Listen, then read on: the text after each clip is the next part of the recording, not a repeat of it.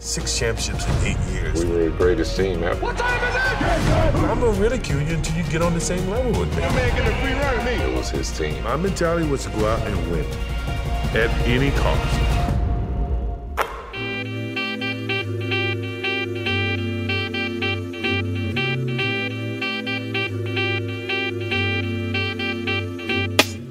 doc is not just about 1997. It's not just about Michael Jordan or the Bulls and their quest to win a sixth NBA title in eight years. It's not even really just about Michael Jordan's 13 years to get to that point.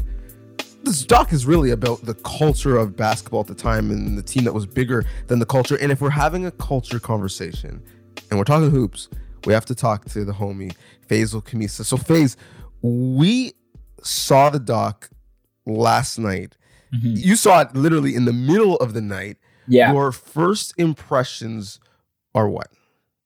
Why is Michael Jordan so swagless for a dude that was all world at basketball? You know, like that was the overarching thought I left with. No, I'm kidding. Although I'm not really kidding, to be honest with you, no, man. like post playing Michael Jordan is pretty swagless, you know, and I don't know if that makes a lot of sense. Leak Fitz would not have been his friend, I don't Oh think, my. back in the day. You know what I'm saying? It's funny you say that because I'm watching the first episode and they kind of do the prelude thing where you see them in their final season, the last dance season, then you go back to earlier and said people's career in episode one, it's Jordan, episode two, it's Scottie Pippen. And when you're seeing Jordan in 97, this is height of his fame.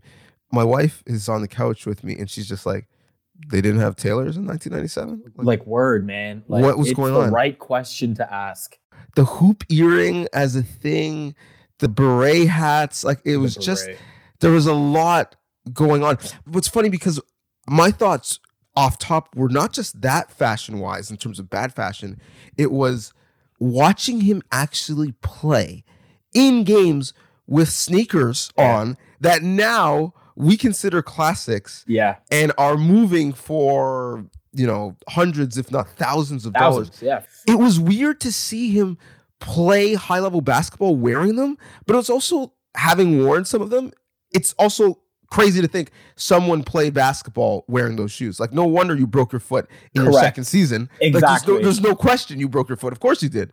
Like the Jordan 1 came out as this iconic basketball shoe that three decades later or two and a half decades later, nobody is wearing to play basketball, right? Like that's such an unbelievable shift in fashion and culture as it relates to the game on the court. And uh, it was crazy to see as much as he was a trailblazer for the footwear game on the court, that shoe in particular, that model, the Jordan 1, is not used to play ball. I also had this like comparison method here, right? Where I'm looking at this from 97 and and I'm like, how would they talk sports then versus how they talk sports now? And my Hmm. God, it, it's still kind of the same, right? Like the ESPN Sports Center banner goes on and says, Are they the best ever? Looking, I was like, wow, we're still doing that in the 40 years. Like we've been doing the same damn thing in sport in terms of comparisons to players and teams. And you know, that team had a grip for that, but it's just funny how sports coverage has been relatively the same for a pretty long time, you know? Yeah, that's actually a great point. And maybe I just didn't consume media in the same way back then because I mean, just why would I? I was a kid. But hearing Jordan in a finals conference openly, like just talking against his organization, I was like, what? Like, really? That was a thing? Let's dive a little bit into episode one where they kind of lay the groundwork for the series. I'm going to write a piece for sportsnet.ca, just kind of like takeaways from different episodes. And I wrote this quote down Players and coaches alone don't win championships, organizations do. The author of that quote is one Jerry Krause. Like, this is the thing I have in my memory foggy. Yeah, they win three, Jordan leaves and plays basketball. They win another three. Then, you know, he kind of rides off into the sunset, then comes back and has some ownership stake with the Wizards and plays, whatever. It's like, wait, no, no, no. They could have continued, Yeah. but their organization was like, yeah, we good. We good. Like, what? The Warriors say they're light years ahead. Were the Bulls light years behind? Like, Yeah, why would you like- do that? Look, man, like one of the first notes I wrote down were is Jerry Reinsdorf okay? Like you're talking about a rebuild after winning championship number five in seven years. And yo, listen, sometimes you just kind of let things play themselves out when you have a player of Michael Jordan's caliber on your team. And he said it too. Again, like that finals press conference, I kind of want to go back and watch it in its entirety if it's somewhere because you know, a couple of the quotes, like one, we're entitled to defend what we have until we lose it. Like they're asking him about a rebuild after they've won a fifth championship in seven years, and he's still Michael Jordan. And they're talking about changing coaches, and he has, I have choices, and I won't choose to play for another coach. I'm like, what? What the hell? Imagine that happened now. Like people will ask, "Oh, LeBron, like, are you coming back like to Cleveland next year?" He's like, "Look, it's not the time right now." MJ was like, "Nah, like, let's get this tea right now. Let's get this all out here immediately. Like, we're doing this." And it, it was crazy. It, it, was crazy to watch that back because again, I, I'm nine years old at the time, and I don't consume it the way I obviously do now. And looking back, I was like, "Holy crap!" That's like groundbreaking stuff for for sports post game finals interview. You have the best player in the world, a guy that's better at basketball, as people said in episode one, than anybody ever was at doing anything. And he's saying, no, like I, I I'm in charge here. So I'm gonna decide what goes on and not the people above me. Crazy, crazy. So you're referencing the fact that Phil Jackson did not have a contract and wasn't necessarily coming back and ended up getting a one-year contract because the owner stepped in, Jerry Reinsdorf, and said, uh, "We don't care what you want to do, Jerry Krause." But Krause tells Phil Jackson, you could go 82 and 0, which like wouldn't actually have been that out of the realm of possibility. Right. Like, right. It's not like they weren't that far. He said, you go 82 and 0. You're not going to be the coach next year. Like, what? We have a saying on This Week in 30, our, our show with Danielle Michaud.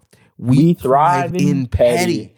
Evidently, Jerry Krause is the originator of We Thrive in Petty because I believe it was his stepdaughter's wedding.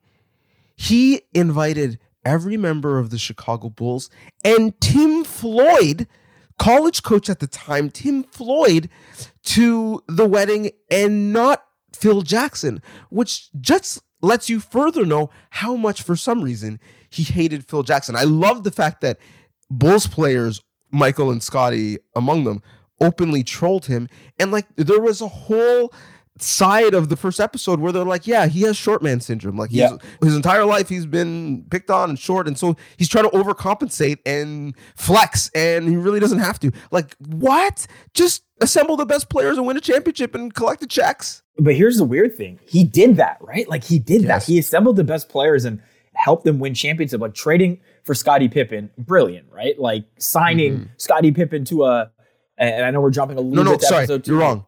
Scott Pippen. The Seattle Supersonics select Scott Pippen of Central Arkansas. When David Stern announces his name, he says Scott Pippen. I, I want to go on a sidebar there, and I will in, in two seconds, but for as much as Jerry Krause gets villainized in, in episode one, like I gotta give him a little bit of credit. Like this is yeah. a baseball scout that just went to the owner of the team and said, Yo, I want to be your GM. Imagine the headlines in 2020 if a baseball scout was hired as a basketball GM. Imagine the right. sports cycle and how long that conversation would last if that was the case today. My guy is just like, yeah, no, like I'm a scout for the White Sox. I want to be your GM. And they're like, ah, all right, cool, man. Like, you got it, man. Like, you're a smart guy, I guess. But, and he did it. Like, he did what he was supposed to do in terms of building a really good team. I just think, like, that little man syndrome really, really got to him uh, to the point where he's like, well, you guys don't think I'm responsible for any of this? And we saw him have to clarify the quote you said off the top, right? Organizations win championships, not players and coaches.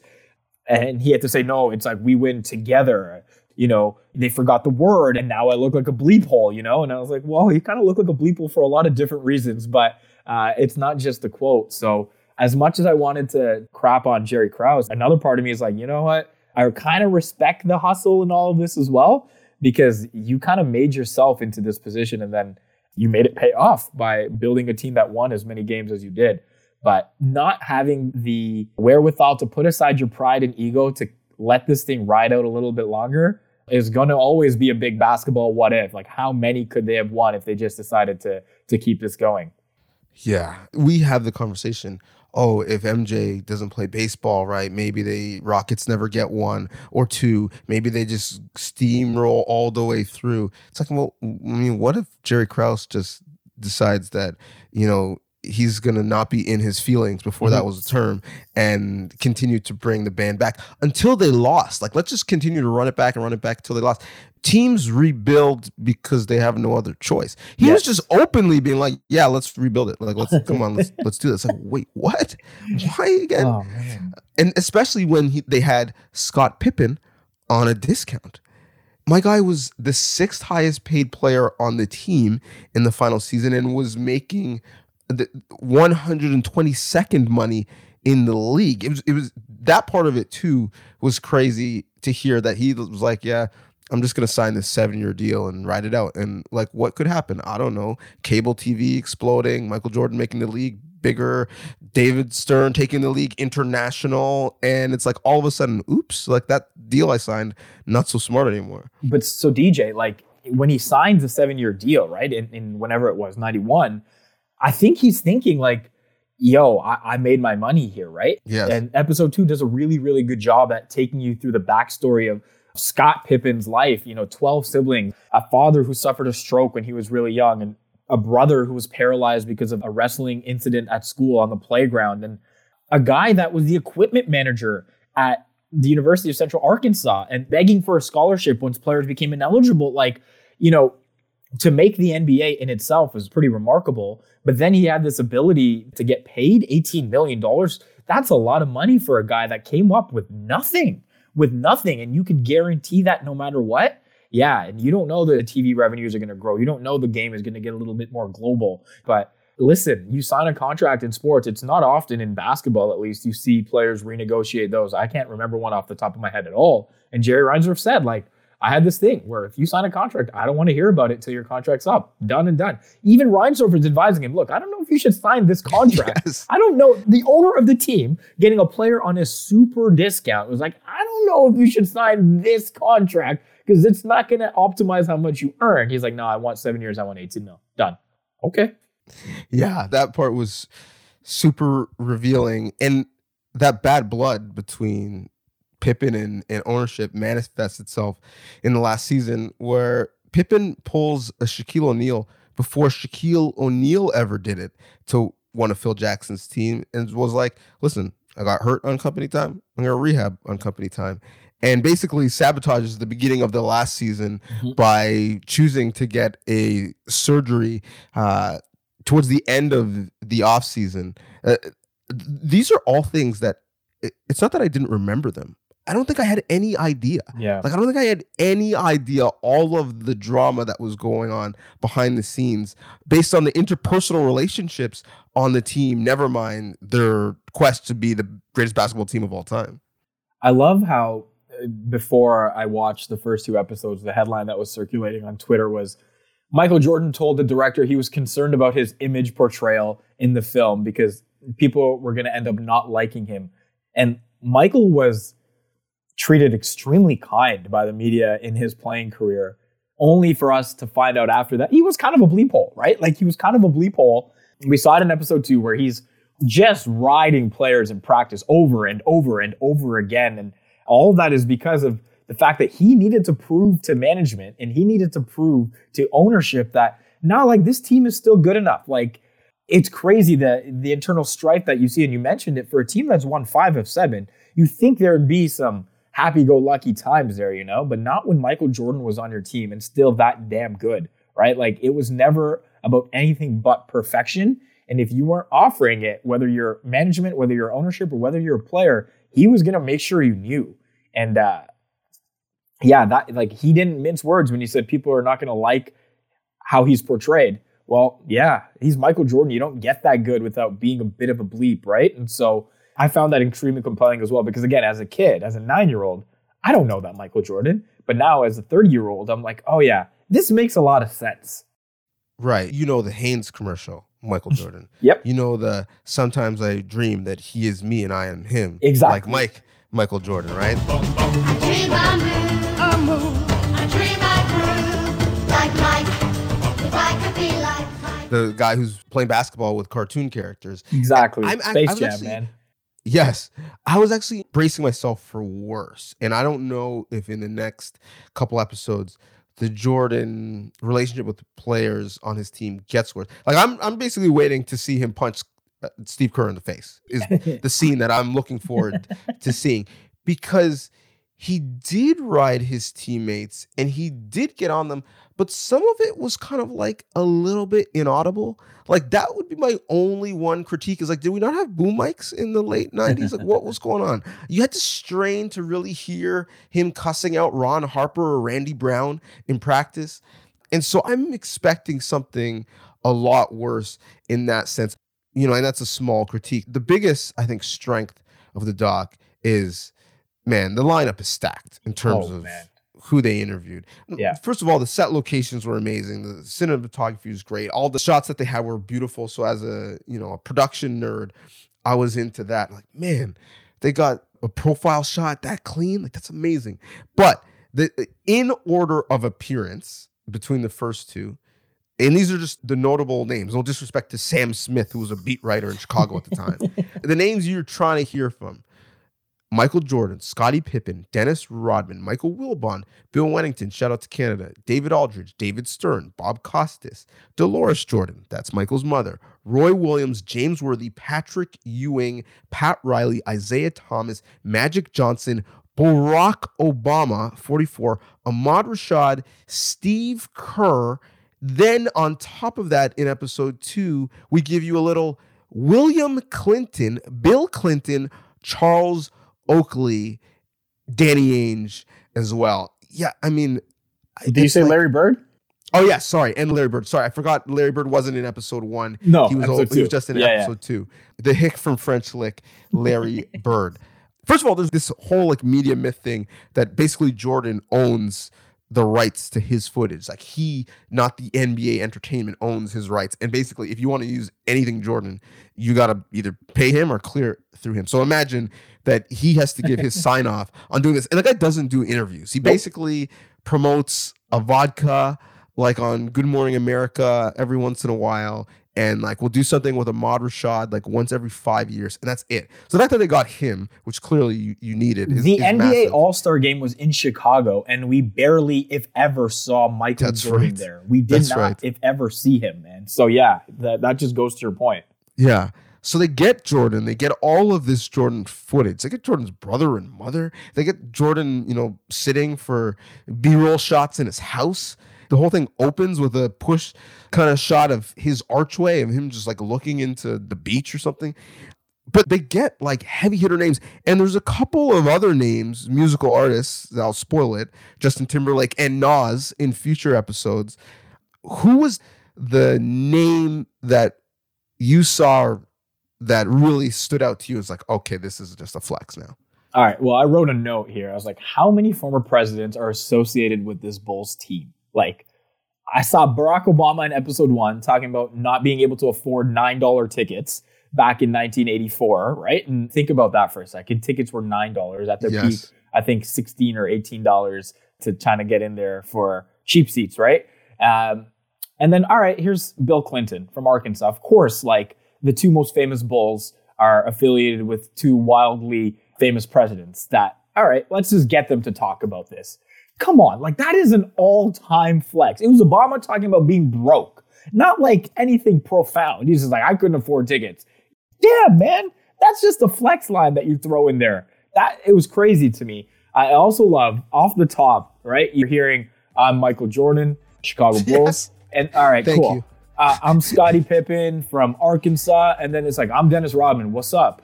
Like what, what's up? I was just like, all right, like give me the Dennis Rodman episode now. Like throw that in my face and let me hear everything everybody has to say about his association with that team and how the fame got to him.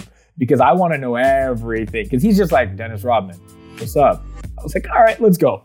Let's go. Like, like it's just another day for Dennis Rodman, where all these other guys are sitting and sharing vulnerable parts of their life that some people don't know. He's like, no, y'all know everything about me. Let, let's get let's get into this. You know, crazy. It, it was crazy. I, I think the president flex was the biggest.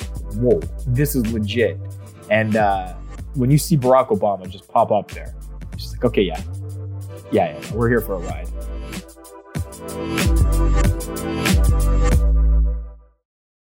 The crazy thing about that sequence with Barack talking about the nine dollar tickets is you know the explanation that pre Jordan the Bulls were not really a thing in Chicago, which is crazy now to think of when you look at all the good college programs in Chicago, all the great players that have come out of Chicago, Dwyane Wade, Derrick Rose, Kevin Garnett, Anthony Davis. Like it's a factory in terms of basketball. And it's like, wait, what do you mean that the city was split on the White Sox and Cubs? You know, everyone loved the Bears. And oh, yeah, like the hockey team had pockets of fans and then there was the Bulls. Like, wait, what?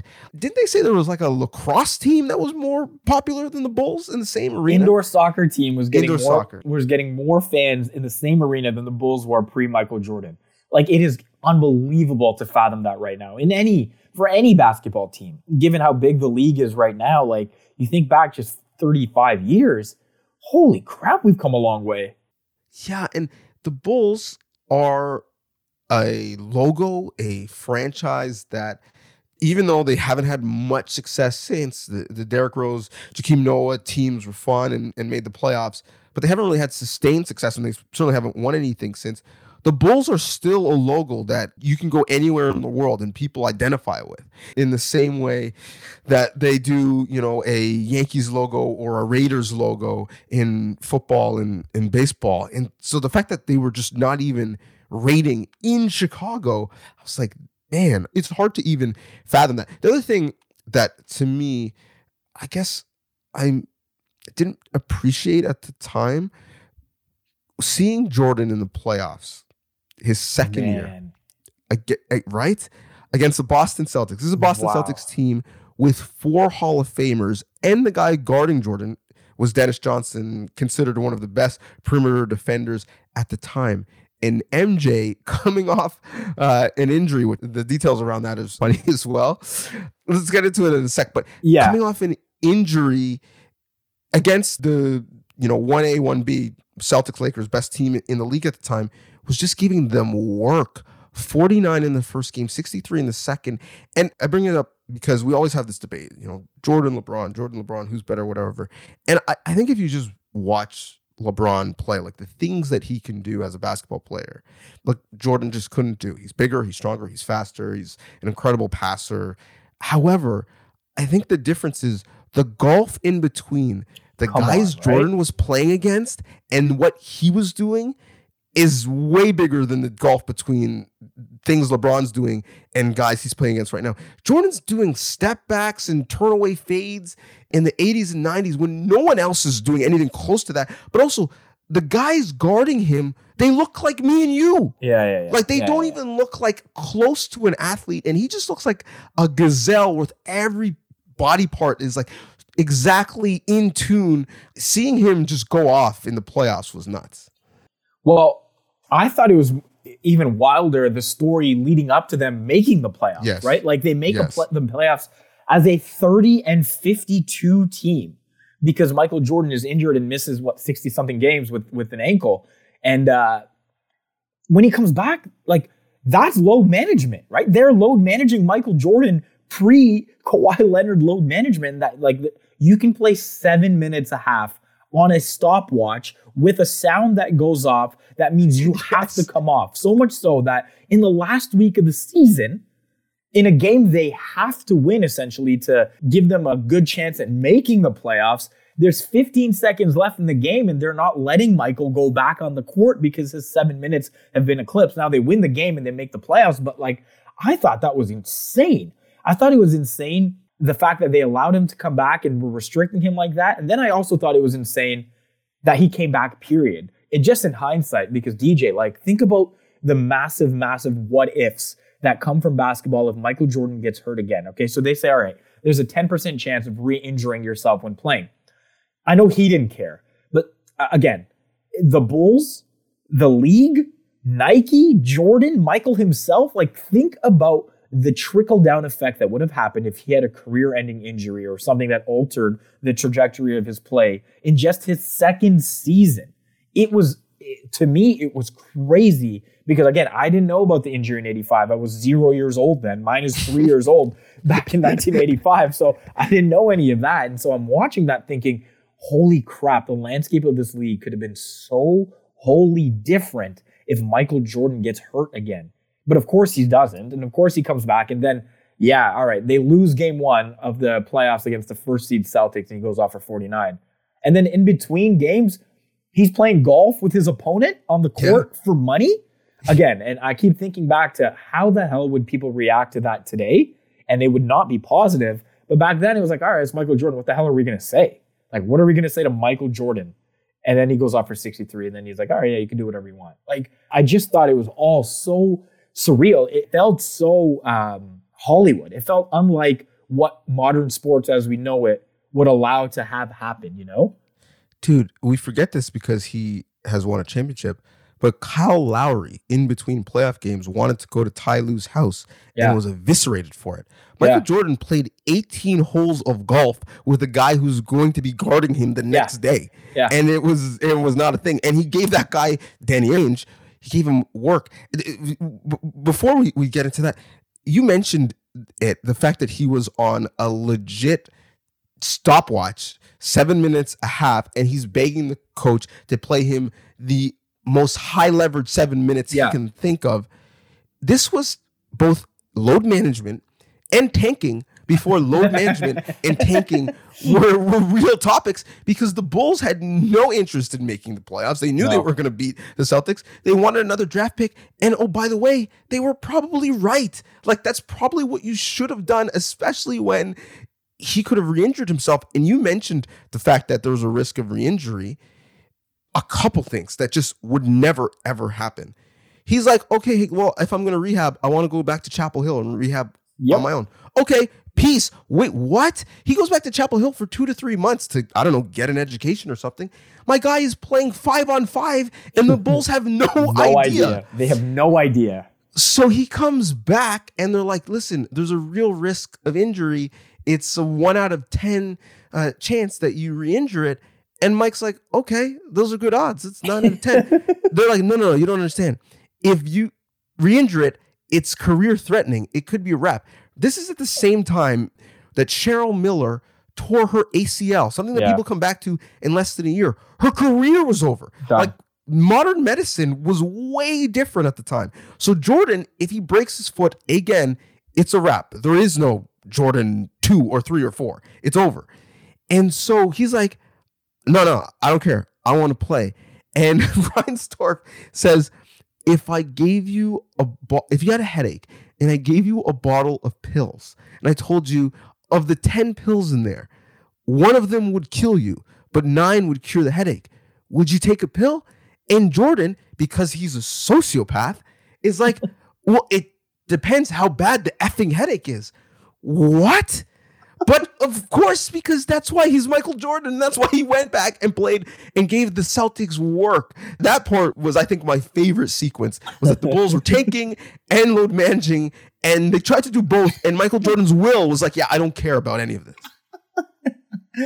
Oh my god! I remember reading uh, parts of the Michael Jordan book from uh, Michael Jordan: The Life. I remember the Bulls had hired a psychologist that used to play basketball himself, but they hired a psychologist, and he was so enamored, of course, by Michael Jordan because you know it's Michael Jordan. He's like, oh, he's got to be like some sort of bipolar, or he's got to be some sort of a guy that's like really different when he plays versus when he doesn't play. But he's like, no, like he ended up just being the same human being that was cutthroat and manic and obsessive and all these things in one because he's Michael Jordan, right? And so you're not trying to stop Michael Jordan from playing basketball. And it gave me a, a bit of a glimpse into the mindset of players in general when we talk about, oh, yeah, like it's good. Like, you know, Steph Curry shouldn't come back because, you know, he knows that the Warriors can get a good draft pick if if they lose all these games. And that was kind of the conversation this year. But he's Steph Curry's like, no, like I don't care. Like, what do I care about that? That's not my job. My job is to go win basketball games. Like, of course, you're not going to stop a player from going on the court. So much so that he secretly did it, like you said, when he went to Chapel Hill. Like, the legend of Michael Jordan is the way it is right now because of things like this, right? Because he's telling ownership, yeah, depends how bad the freaking headache is. Like, I don't want your reasons. I just want to go play. I also like how Michael play the odds early. Like we know the whole gambling thing. He's like 10%? That's 90% chance I'm winning here, right? Like let's let's double down on this if I could. And it just makes the most sense given everything that we know about Michael Jordan. And if you haven't read the book, to anybody that's listening, like it might be a good reason to start picking it up right now in conjunction with this doc or even after. Like it's just so crazy to hear these stories. And again, I, I didn't know this one, but everything I did know or I do know about Michael aligns 100% with with this. It's extremely extremely consistent. Yeah, that mentality. There's a story from his dad, obviously, um, when he was still alive, doing an interview talking about the fact that when he was young, Michael tried to help him, you know, fix the car. He didn't know what he was doing, didn't know what any of the tools were, and his older brother did, and his dad kind of dismissed him and said, "Kind of go back in the house with your mom. You don't know what you're doing." And that just fueled him in terms of like okay i'm going to prove you know that i'm i'm worthy and that i'm going to be respected. You mentioned mentality and, and this is you know the last part of the the first two episodes that i really found super super intriguing and it's the mentality scottie pippen when he comes in, and you mentioned it earlier in the pod, basically someone with not a lot of accolades, not the pedigree that Michael Jordan had. Michael Jordan hit the game-winning shot for Yeah. a blue blood program in in beating Georgetown in the NCAA championship. He was he was the best player in college basketball. Scottie Pippen went to a, a small technical college, and he comes into the Chicago Bulls, and he says he's going to be better than Michael Jordan. So much so, and it shows me this person's mentality too, that Charles Oakley beat him up for it. Yep. Because he was just a bully. Like, I loved hearing those stories between the two of them in retrospect because it helps frame who they are now. Scottie Pippen, even though he was on the team with Michael Jordan, like he probably ends up being the the second, third, fourth greatest player of that era. Like Yeah. he was really, really good as well and didn't shy away from anything. And Charles Oakley is just he's just an enforcer at all times. notorious hazing going on like in the 80s that again would not have been looked at too fondly today right it, it was just kind of accepted in all sports back in the day like we saw him slap the guy on tv right like we just like all right here i'm gonna slap you in the face and then Pippen's talking about him getting beat up uh, by Charles Oakley because of the things he's saying. And again like two wildly different players that lucked onto the same team man. Like think about what had to happen for Pippen and Jordan to get to play together. Like first of all Houston and Portland had to pass on Michael Jordan in the 84 draft okay? Which in hindsight always continues to be ridiculous for as good as Hakeem Olajuwon was. And Portland was like oh we have Clyde Drexler. We don't need a Michael Jordan so we're going to draft Sam Bowie who I mean we know what we know what happened there um, and then for Chicago to trade for Scottie Pippen the night before the draft and to get him and, and for it to all work out a few years later, like it's crazy. And I keep thinking about Scottie Pippen's rise in basketball. And I was like, what an unbelievable story that is. And he happens to be the second best player of a generation of basketball. Like, get the hell out of here with all those pieces aligning. And like, it took MJ, what, a little over half a decade to win a championship? Again, i- Yeah. in an era of sports now, like we remember how much LeBron was vilified, right? Like for not winning, not winning, not winning, and then he won, and like ah, he teamed up with this. Like imagine again if you're Michael Jordan, you're that good, you're rookie of the year, you're this flashy, you have your shoe, and you're not winning, you'd be ridiculed, man. Like you'd be ridiculed time and time again. But sports were just kind of different back then in, in that sense. I talked at the beginning about how the narratives were still the same. Are they the best ever? Like blah blah blah. But I wonder what the headlines were about that Bulls team and that Bulls team in particular with Michael Jordan and early Scottie Pippen getting bounced in the playoffs year in and year out before they actually finally won.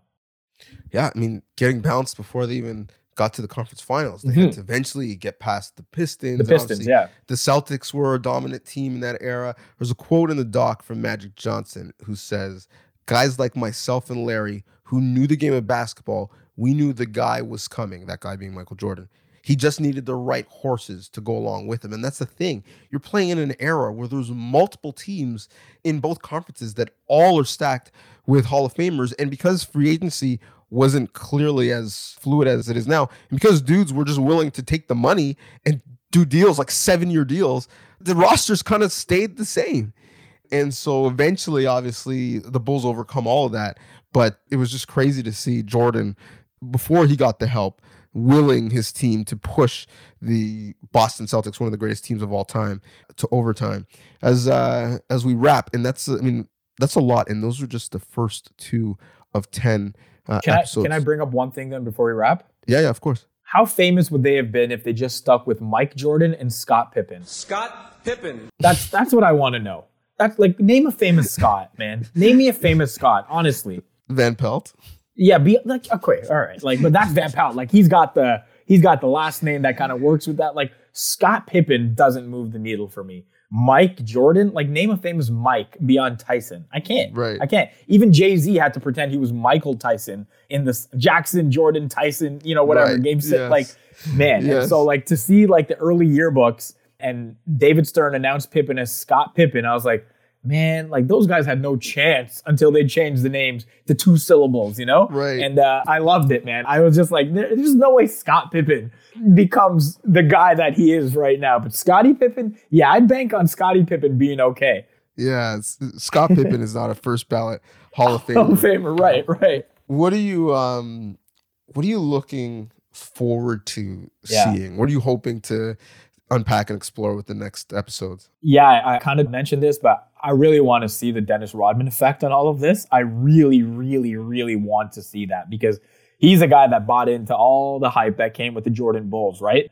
And so I want to see how he ended up being the Dennis Rodman we know him as today. And I wonder if they explore that in depth.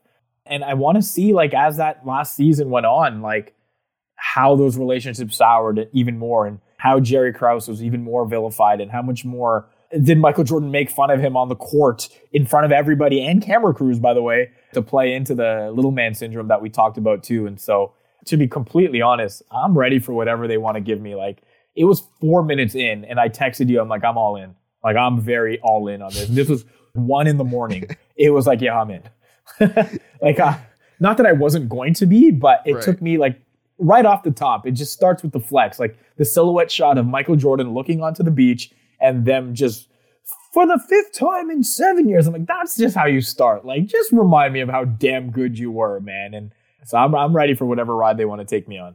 See, I'm ready for the debauchery. Like that's what I want. I'm just ready. So there's a scene in his rookie season, and Jordan's talking about being in a hotel uh, in Illinois, and you know, knocking on the door, and Oh, his, man. his teammates are in. We there. didn't even talk about that. Yeah, no, and it's just you look one way and there's weed, and you look another way and there's lines of coke, and you look another way and there's a bunch of women, and Jordan gives the quote, "I'm out." Because if they come and raid this place, I'm just as guilty as everyone else. And basically, just talks about the Yep. team before he got there was basically doing everything illegal. So they named something illegal, that's what they were doing. And they weren't doing a lot of winning at the time. And so you have these B-roll shots of country, young, innocent Michael Jordan Michael at his Jordan, house. yep. Like, you know, ironing his jeans and his parents coming up from North Carolina to spend time with him because he's lonely on the road. And I'm like, okay, I need to know how he went from that Jordan Yeah. to the Jordan who was gambling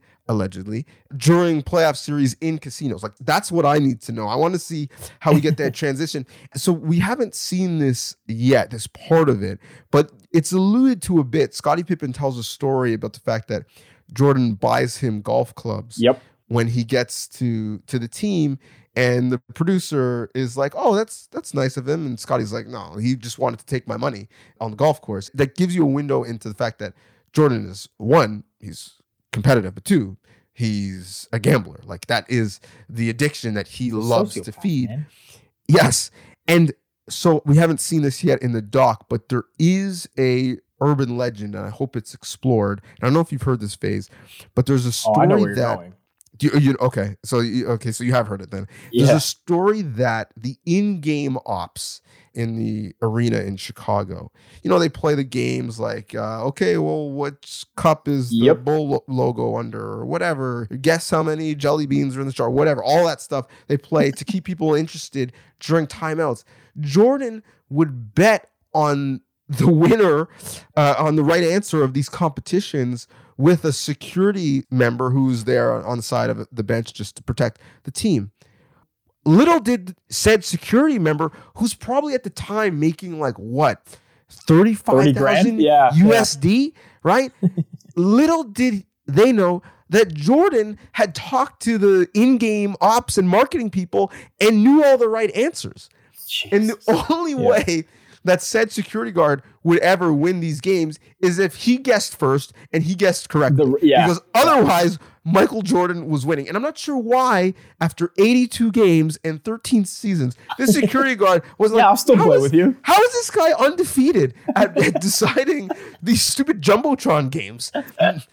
Forget about basketball. This is your real calling, Mike Jordan. Like, what? But that just shows you the level of competition that he doesn't even really want to compete. He just wants to oh, cheat Oh, man. and steal people's money, money that they needed more than he did.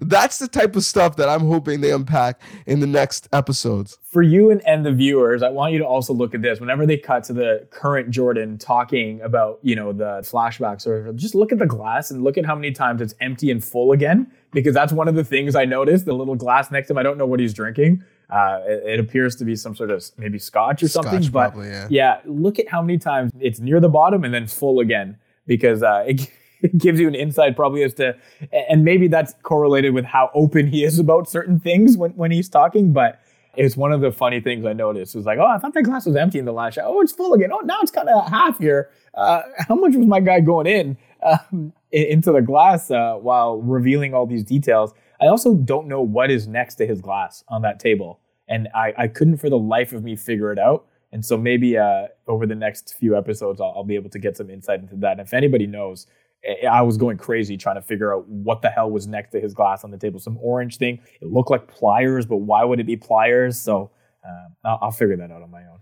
Yeah, if you are watching and figure it out, please Please help me. let us know. I'm guessing that it was Scotch based on the color, but also it was the exact color of Michael Jordan's eyes, who right. was bloodshot throughout the entire man. thing. So much so that it's like, yeah, it's a flex that you have this beautiful shot of Jordan, but can we just have like a little bit more B-roll? This is tough to watch. but it was an experience nonetheless. And you're right, he was super, super candid, which was nice. This has been fun. Hopefully, we can yeah. continue to watch and continue to unpack them because the entire series is just a stream of consciousness of things that I loved when I was young and things that I had no idea happened because I was two when this run started. You were not born yet. Um, but this has been fun. At SN Faizal Khamisa is the handle on Twitter. Let us know how you're interacting with the series, what you liked, what you didn't like. The other thing, and we've had the privilege of seeing this before everyone else, is I'm ready for the memes. Like this is going to be a secondary experience of seeing the content that is created based off people consuming the content. Can't wait. I can't wait either. This has been Free Association. I am Donnovan Bennett. Please like, favorite, share, subscribe, and just listen. Thank you.